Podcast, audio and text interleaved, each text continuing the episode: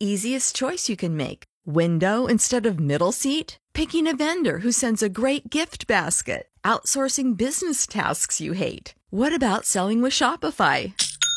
Whether you're selling a little or a lot, Shopify helps you do your thing, however you cha-ching. Shopify is the global commerce platform that helps you sell at every stage of your business. From the launch your online shop stage to the first real life store stage, all the way to the did we just hit a million orders stage. Shopify's there to help you grow. Whether you're selling scented soap or offering outdoor outfits, Shopify helps you sell. Wherever and whatever you're selling, Shopify's got you covered. Sign up for a $1 per month trial period at shopify.com slash try. Go to shopify.com slash try now to grow your business, no matter what stage you're in. Shopify.com slash try.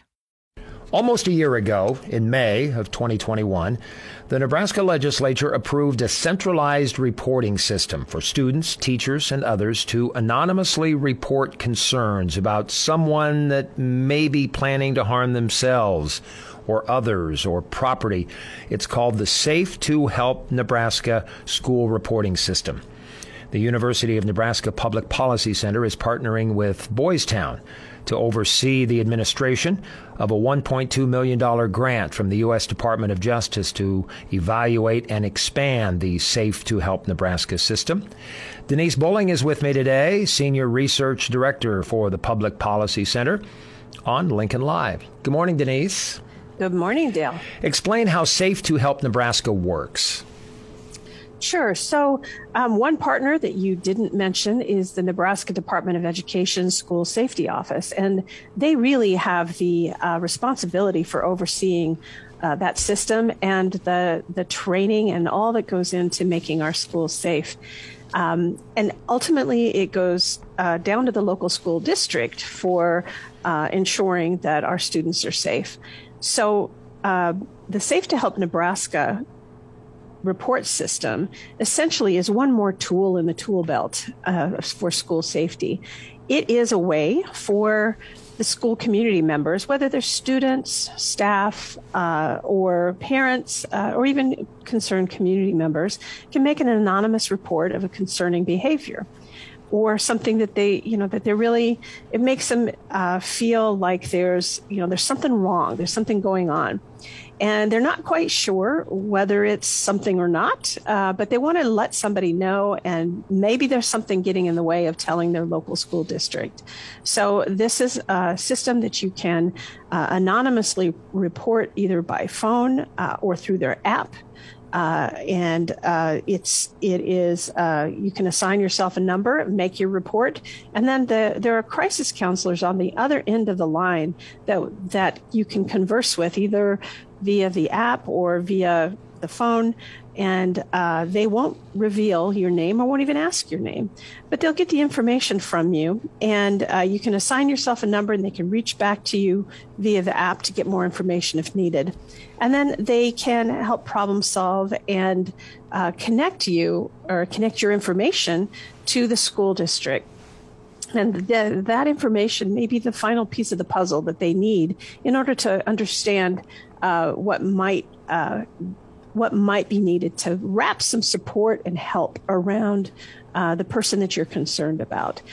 The goal, obviously, is to take people off of a pathway to violence, and uh, you know, get them the help and support they need.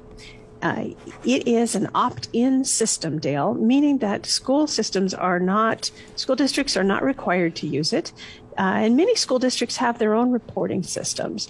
So this is one more tool. If a school uh, wants an anonymous report system, can't afford it, uh, you know, and maybe the small school systems especially, uh, this is a this is a way to give them that anonymous reporting system uh, without having to. Um, without having to invest heavily into some technology that may be used not as frequently as they um, as the cost uh, it, as it costs. So um, it's one more tool in those schools that opt in. Uh, they can uh, they're given information about uh, safe to help so that they can pass the word along to their to their students and school community And uh, the one requirement that the Nebraska Department of Education has is that the, that school has a trained threat assessment team. And that team is uh, a group of uh, school professionals, mental health, law enforcement that are trained to know what to do when they get that report and how to process it and how to connect the dots. Uh, and you know, once a school has that team in place, they can opt into the, the Safe to Help system. Uh, it's a it's a it's a great system to augment what's already going on in many of our school systems across the state. If a student or a teacher suspects Johnny or Sally are going to harm themselves, others, or property. What happens when that phone call or that app download information is made? A trained crisis counselor at Boys, sitting in Boys Town uh, will uh, answer the call. And their counselors are on site and remote, and they are very familiar with what to do, uh, how to assess the situation, what information they need to get from you. Um, if it's related to someone who's suicidal, they're all trained to um, help you uh, process, you know, what else you can do, and they can um, help connect that um, that information back to the school district so that help can be wrapped around that person, and um, you know they can get the get what they need in order to um, make sure that that behavior doesn't proceed. Does it go into Johnny or Sally's permanent files or academic records? Great question, Dale. No, it does not. Uh, the legislature was very clear when they passed this law, uh, saying that it does not go into a student's educational record. Uh, it is uh, it's a team. The threat assessment team keeps its own records. It's considered security records. They don't follow the student. Uh, those records they are separate and distinct, and the goal of keeping those records is really to um, uh, identify what works to get that uh, child, adult, uh, that person off the pathway to violence. And let's stay with Johnny and Sally. If someone okay. reports that Johnny and or Sally are displaying tendencies that maybe they're going to hurt themselves, others, or property. Johnny right. and Sally are minors. Yes. If if the person reporting is not a parent or a family member, how is the circle completed to bring in mom and dad or the grandparents or a family member into this? So there's two situations. One, if it's if it's urgent and uh, life threatening, then uh, the crisis counselors at Boys Town will work with authorities uh, in the area uh, to uh, ensure that uh, immediate action is taken in order to stop uh, the violence. If it's something that's not quite as uh, immediate, they'll work with the school district, and the law states it's the school district's responsibility to involve the parent of either the um, the, the child that is or youth that is uh, they have concerns about or potentially is a target of that violence. So the school district has a responsibility to um, uh, interact with the parent and guardian or guardian and ensure that they're part of the solution.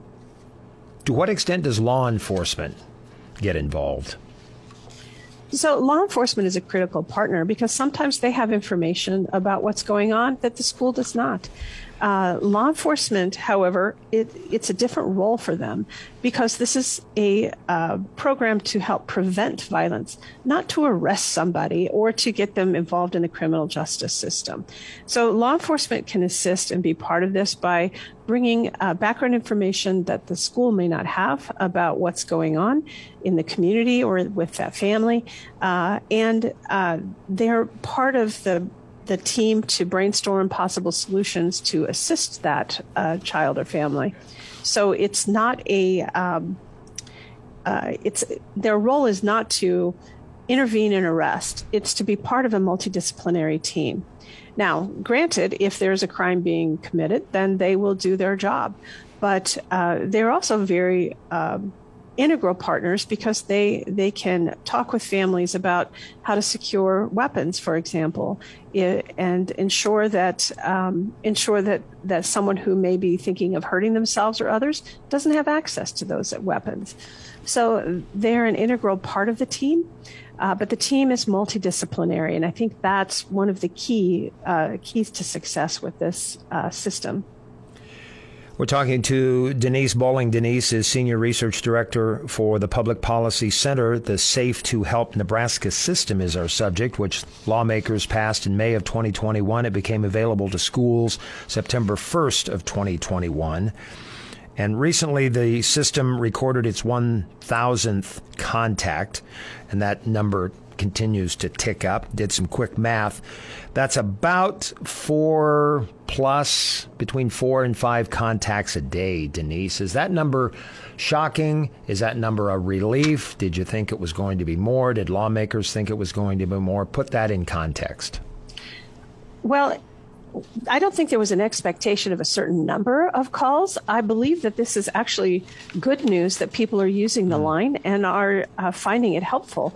And uh, what we have heard so far, anecdotally, from uh, from the Safe to Help uh, call takers in Boys Town, is that uh, there have been a number of situations where lives have been saved. So, uh, regardless of the number, we know that it is working. And uh, that is what we hope to establish and document as part of this grant that came to the Policy Center so that we can partner with the Boys Town and with the Nebraska Department of Education uh, and take a closer look at uh, these. Uh, the system, these calls, and ensure that the training that's being offered to uh, the threat assessment teams around the state is uh, reflecting the, you know, what what they need to know and uh, what we're hearing on um, through the line, and hopefully that um, that we can prove that it's effective and it will continue. Uh, so that's the goal of the grant. And uh, the numbers are less important than the fact that it is um, it's effective, it's working, and that lives are being saved as a result. Reports can be made through the Safe to Help app. That is the word safe, the number two, the digit two, and help all scrunched together. The Safe to Help app. Or if Safe you, to Help Nebraska. I'm Safe sorry. to Help Nebraska. Yeah. Good point, Denise. Thank you. Safe to Help Nebraska app or on the Safe to Help Nebraska website or by calling 833-980-7233 and you can give me a call here at the radio station. I'll be happy to pass that number along and that information, the app and the website, all available for the Nebraska, excuse me, the Safe to Help Nebraska system. Denise, thank you very much. Thank you, Dale. Denise Bulling, Senior Research Director for the Policy Research Center at the University of Nebraska. I'm Dale Johnson on Lincoln Live.